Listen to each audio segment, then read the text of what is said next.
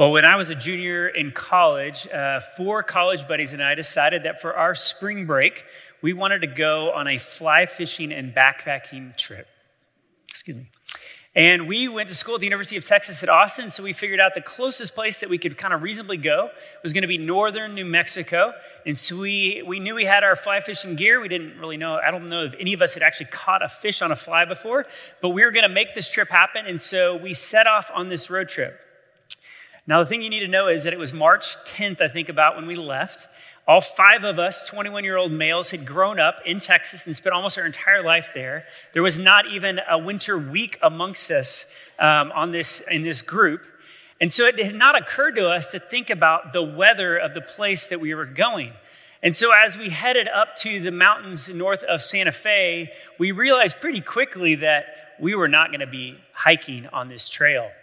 And so we got out our map because a map was that thing that you had to use back in the day to, to, that piece of paper to figure out how to get from point A to point B. And so we got out our map and we said, Where, how can we get to another place to do this trip to go fly fishing? Well, um, I think we have an image of kind of, it doesn't matter the particulars, but what you can see is where we were on one side, where we needed to go, and the only route we could find made a giant U that we had to go we thought this is going to take us like most of a day. This is, is, is really going to mess our trip up. This is a giant detour.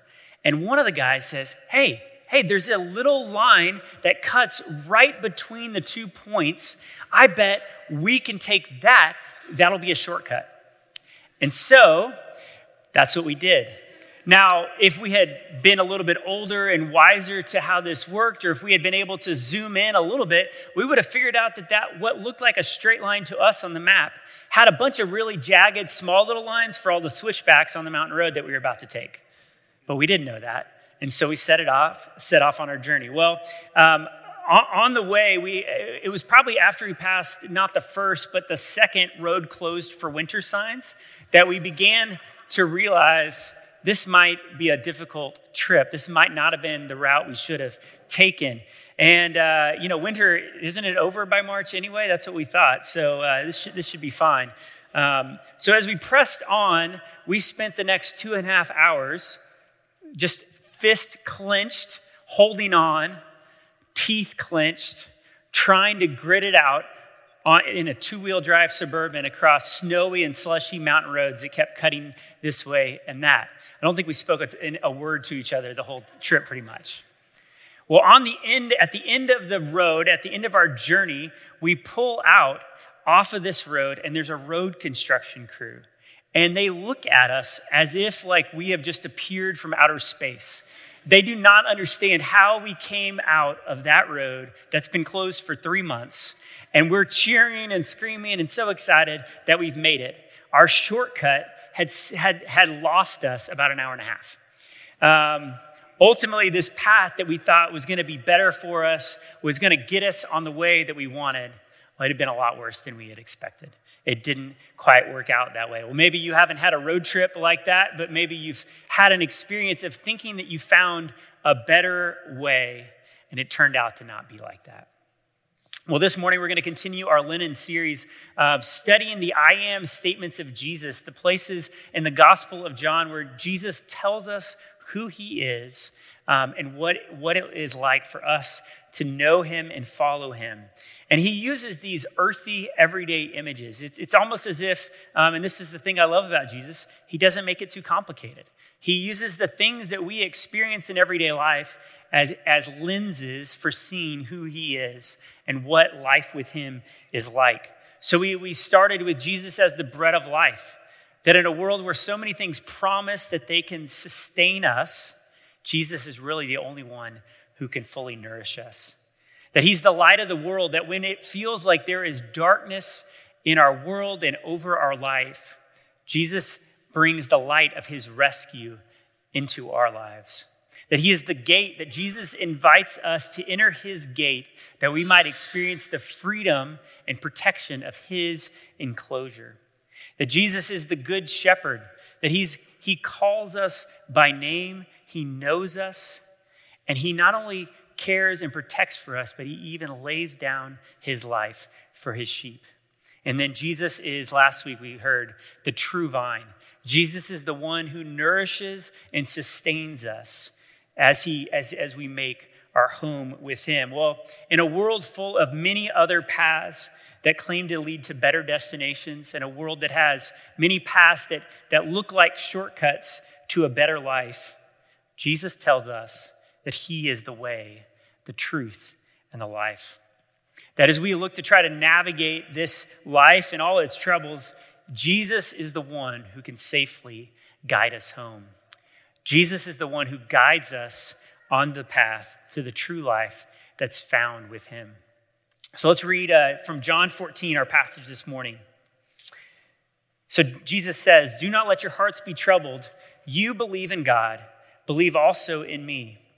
My Father's house has many rooms. If that were not so, would I have told you that I am going there to prepare a place for you? And if I go and prepare a place for you, I will come back and take you to be with me, that you also may be where I am. You know the way to the place where I am going. And Thomas said, Lord, we do not know where you are going, so how can we know the way? And Jesus answered, I am the way, the truth, and the life. No one comes to the Father except through me. If you really know me, you will know my Father as well. And from now on, you do know him and have seen him. Well, Jesus and his disciples are having their Last Supper as, as we kind of encounter this conversation that they're having. Um, that would have been on Thursday night of Holy Week. Um, and all of that week, there had kind of been pressure building up. Every day's events had, had kind of built and built and built until that night. And the next day, it would kind of explode. Over, over dinner, Jesus has dropped a few pieces of jaw dropping news on his disciples. Um, it, they knew that as they came to Jerusalem, things would happen, but they didn't expect kind of what ultimately would take place. Jesus says that one of his disciples is going to betray him.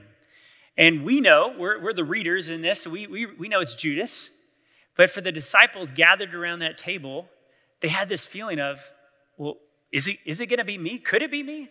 Maybe it's me, and I don't know that it's going to be me. So they're feeling that sense of fear and doubting of themselves. Jesus reveals that one of his closest friends and disciples, Peter, is going to betray him or going to deny him that night three times. And then, probably most distressing of all, Jesus tells the disciples that he's going to be going away. If you were to put yourself in the room with the disciples, it would have felt like your whole world was crashing down, because it really was. What was going to happen to Jesus? What was going to be their way to the future? Well, there was this, they were experiencing profound uncertainty about where their lives were headed and what um, and how they should live in the midst of it. And I think this is kind of similar to what maybe some of us are feeling right now in our world. Um, if you look around, um, we've got war in Ukraine, um, inflation is rising, there's continued political division, and oh, yeah, there's that thing called COVID that's kind of looming out there in the background that we think we're past and we hope we're past, but we just don't know. And it can leave you wondering is the world going in a good place? What's, what's it going to look like for me and for the people I care about in the next few years? But maybe even, maybe it's not just the big world events, though, that, that kind of cause our hearts to be troubled. It's even just the personal things that maybe those only us and those close to us know about. That it's, it's about relationships that are difficult. It's about health that are, that's declining, finances that feel like they're tightening, decisions that need to be made. And we ask, Jesus, what's ahead for me? Jesus, how am I going to get through this? Well, Jesus gives us an answer um, in two parts. First, Jesus says that he's going to prepare a place for his disciples in his Father's house. That in this moment of great uncertainty for his disciples, Jesus says that their ultimate destiny and future is going to be secure. He's taking them home. Um, I think a lot of us know what it means um, to, to feel secure at home. But I was reminded of one of the first memorial services I did was for a man who was a home remodeler and home builder. And I remember in talking to his family, the thing that they shared with me was how meaningful that connection between the, the, the, client that he worked for and getting to see their joy and, and just their, their hope in the finished product, how life giving that was for him. More than anything else, that was the reason he did it. And so the family said, I, I, they wanted John 14, this passage, to be the passage at his memorial service. And maybe you're picking up a little bit quicker than I did, but it, it wasn't until I was kind of deep into study that I, I had this realization. Oh, this is, this is the perfect passage for Ken. Ken, this master, you know, remodeler and builder, he, he's on the flip side of this now. He's been the one who is doing the building, and now he's getting to experience being built for. Jesus has prepared a place, and for the family, that was this source of immense comfort in that moment. That Jesus cared for this person that they loved and had meant so much in their life. And friends, that's true for each of us as well. That feeling in all of this of longing for home is meant to point us to the home that we're going to have with God. And the hope here is not that we're going to have this lavish, um, uh, giant house when we get to heaven. I know that some of your Bible translations might use the word mansions. Um, and, and maybe that's maybe that sounds pretty nice. You know, you're like, I, I could I could stand a little more square footage. Um, but that that mansions is, is often a translation of an older English word that we don't really use it that way anymore. It gets used for like a giant house. Um, but really, what it's saying is that this is going to be a house um, with with with a, with ample room. That there's going to be a room set aside for you. But the important thing isn't the size or the the lavishness of it. It's who's there with us. It's who we're with. That we're going to be with Jesus in his Father's house. That our great hope is that we will be with him. And that in that, we're going to get to experience the security and the joy and the peace that, we that we can find only in God and in his home. Well, as Jesus talks to his disciples, they're maybe excited about what they're hearing and, and hopeful, but there is an obvious question. And in any group of people, you need that person who's willing to say, uh, I, I, will say the thing that other people are not willing to say out loud because sometimes it just needs to be asked or said. In the, in the disciples, that person was Thomas. Um, Thomas got un- the unfortunate nickname of Doubting Thomas, but I just, I, I love Thomas. I resonate with Thomas, and I think maybe a lot of us as we read the Bible do. So Thomas says the thing that he's like, I guess I'm just going to be the guy who asked the dumb question, but Jesus we don't know what you're talking about or where you're talking about going. Could you spell it out a little bit better for us? And in the midst of this, here's, you know, Jesus says, He says, I'm the only way to the Father. Jesus says He's the only way to His Father. And this is one of those well known but really difficult sayings of Jesus. It's a saying that maybe causes us to feel a little bit uncomfortable or to have a lot of questions in our mind. Um, and those are things that are really valid and worth exploring. And I had to, as I thought about this passage and about uh, this morning's message, I had to admit, honestly, a lot of times this verse and this passage has been used as a proof text to win arguments. And it's not been used as the invitation to true life that I think Jesus wants it to be. And so I hope today, as you hear this, it, yes, it's a hard saying of Jesus, but yes, even more, it's, some, it's a truth that Jesus wants us to know about where we find life. A few weeks ago, Emily preached on John 10, which is another kind of passage that, uh, that had to do with this, related to I am, Jesus saying, I am the gate.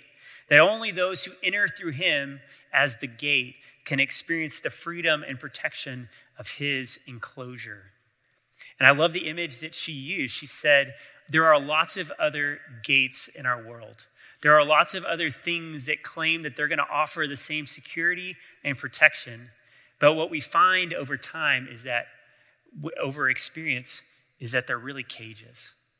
They offer life, but all they provide is being restricted, and they, and, and, and they don't offer the freedom that we get in Jesus. If we want the life that Jesus offers, there's no other route or shortcut to get it.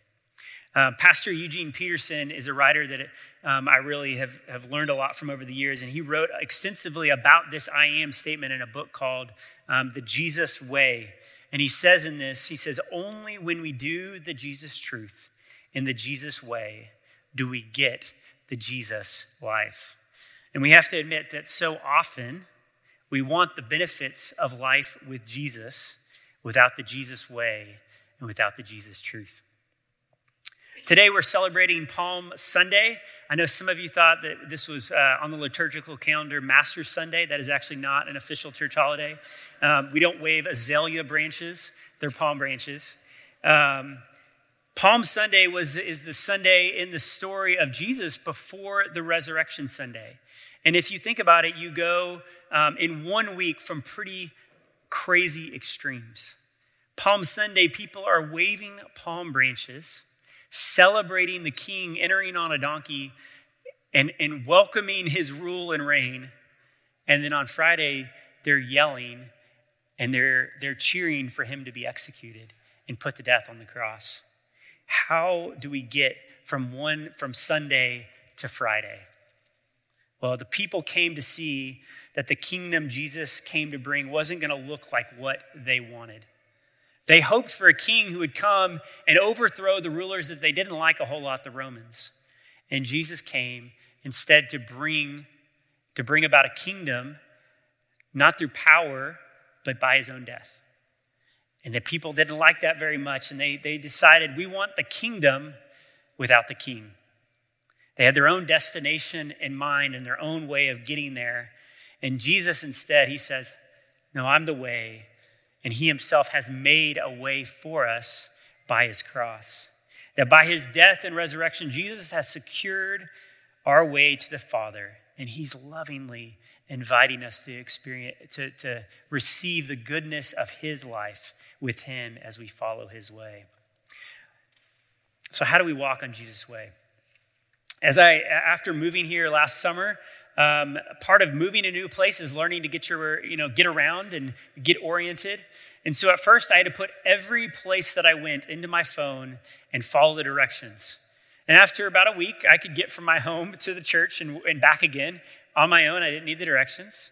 And then I could find my way to certain stores and certain places. And it certainly helps that Minneapolis has like numbered streets one direction and alphabetical streets the other. I've never been to lived in a place with so many X named streets. Um, really scraping the bottom of the barrel with some of them, by the way. Um, not many options. I'm looking for Xylophone Avenue somewhere. Well, over time, I realized, you know, I don't really need these directions anymore. But out of habit, I was still plugging it in. And what I would do is I would mute the volume. So I'd leave the directions on, but I'd have the volume turned off, knowing that if I really got into a bind, if I hit one of those roundabouts where I just didn't know where to get off, I could look at my, GP, you know, my GPS and get off. But otherwise, I could just go about my own route on my own. And as I kind of thought about it this week, I thought, that's a lot of how I relate to Jesus. I, I, uh, I want to be able to plug in my destination with him, but I don't really want to have to check in on the guidance very often. I want the volume to be turned down and only there if I really need it. And uh, when things are going well and I know it's ahead of me, I, I, you know, I just cruise, cruise about my life and have cruise control. But when I hit that traffic jam or I hit that obstacle, along my way. I need to tune in and I pay attention. Friends, independence is a good goal for driving, for knowing your way around where you live. But independence is not the goal at all for us as followers of Christ. Jesus wants us to depend on Him for every step of the journey. It's not about finding a way to get on cruise control it's about, it's about depending each and every day on what He has for us. The destination for us is dependence. It's not about finding some place without Him. So as I as we think about this and how you might be needing to live this out, I started to think about other ways that we might get detoured on the way of Jesus. And so maybe some of these will resonate with you as well. Maybe for some of us, it's just starting today with saying, Jesus, show me the ways Show me today what it means to live in your way. A simple prayer that just says that you're attentive to what Jesus might be doing in you and around you, and you want to be on his way with him. Because I've, I've found in my life, um, that there's a lot of things that vie for my attention, a lot of things that I give my attention to. If I'm just going to be really honest, it's not that it's uh, I'm willingly giving my attention over. Anybody remember? Maybe TV still does this. I can't remember how this all happens now, but it used to be that on commercial breaks, the volume got increased on shows. And you'd be like, who turned this up? It's so loud. It was a way of commercials getting your attention in the moment and wanting you to say, scream at you, hey, buy our product. Well, that's the way kind of everything around us operates. So I've found that it's not hard for me to remember in the morning to do my Wordle. It's not hard for me at the end of my day. I do a little Duolingo practice on Spanish. Today's going to be day 900, so I'm pretty I'm excited. Um, it's not hard for me to remember to check social media to hear what's going on in the world, but there are not very many things in my life, unless I've intentionally put them there, that are going to be pushing me to think more about what it means to live on the way of Jesus. Not much is pointing my attention in that direction. Well, uh, one of the other things that I think we've all experienced over the last two years has been the distance that's been created in our life from community. So, community was already something that could be really hard to find, to find people that you felt like knew you and cared about you and helped you point you into the way of Jesus. But as we've been separated in a lot of ways, as rhythms of life have been changed, that's gotten even harder, hasn't it? And I'll just acknowledge that a lot of times, the first time you meet somebody or spend time with them, it can feel like just there's a lot of small talk and it can feel like hard and how am i going to break through and am i really going to get to know them? And what i've found is like we, we, we expect it just to be natural that relationships would just easily develop. Um, and maybe that's your experience maybe i'm just the socially awkward one. Um, but i have a feeling it's not just me. And what, I've, what, I, what i would encourage you in as i look around this room and i, think as you think about your life um, what would it look like for you to take steps towards other people who might encourage you in the way of Jesus? So I think for a lot of us, maybe that first step might just be wanting to show up next week and show up the week after that to worship. I know the next week's Easter, that's an easy one, right? But uh, to just show back up and say, you know what? It may not feel natural right away. It may not be the thing that I'm used to doing on my Sunday morning, but I know that I need Jesus' way in me, his truth in me, so that I might live in the life of Jesus each and every day and help me find that. Eugene Peterson, again, one more time, because he's so good. He says, We can't live a life more like Jesus by embracing a way of life less like Jesus. Well, a few weeks ago, our family was coming back from a spring break road trip We've done a few of these since we've lived in Minnesota to different locations. And as we've done that, I've kind of gotten to the point where I recognize a few markers as we get close to the cities. Kind of get a sense that, okay, the trip's almost done. It's been a long trip. I'm ready to be home. And maybe you have that experience too on a, on a road trip or even on just your daily commute. You're like, if I can just get to my street. And when I round the corner onto my street, I know that I'm almost there. Or maybe if you're a runner or a biker, as you get to that last, over the last hill, you know that you can pretty much taste what it's like to be home. We have a term for that, don't we? It's called the home stretch. Once we reach the home stretch, it's like we can relax a little bit. It's like we all of a sudden can feel at peace, and it's like we've got one step already, one foot already there. Maybe you have memories as a child of, of what it was like when you, when you uh, growing up to go to grandma's house, knowing that as soon as you pulled in the driveway, there was going to be a meal waiting for you on the table. Maybe it's what it's like now when you go home and you know that a, a loved one is going to be there looking for your headlights in the driveway, ready to give you a hug. Well, when we live in the way of Jesus, that's how every moment of the journey is meant to feel. It's all meant to be homestretch. Homestretch is the feeling of being on Jesus' path, being guided by Him. It's a sense of we're not there yet, but, but we can taste it. We can know that it's coming. And I realize for some of you today, you're not feeling a sense of peace and joy on that journey. You're feeling the disappointment and the troubled hearts and anxiety that comes with that. And I think Jesus' words are especially for you today that you might believe in God, believe also in Jesus. Yes, there will be moments of disappointment and uncertainty and pain on that journey, but we know that Jesus is with us and that Jesus is taking us home to the Father on his way. Would you pray with me? Jesus, thank you this morning for reminders and even just a glimpse as we worship together and as we hear these words from your, uh, from your word together about what it looks like to find our home in you, to live on your path and to journey with you. Jesus, I pray for the ways that we might be experiencing right now, feeling like we're, we're a long way off from your road, that for those here today, they might feel a sense of being drawn in by your invitation of the life that's found in you. I pray, Jesus, that we might today remember that you have made a way for us. Pray this in your name. Amen.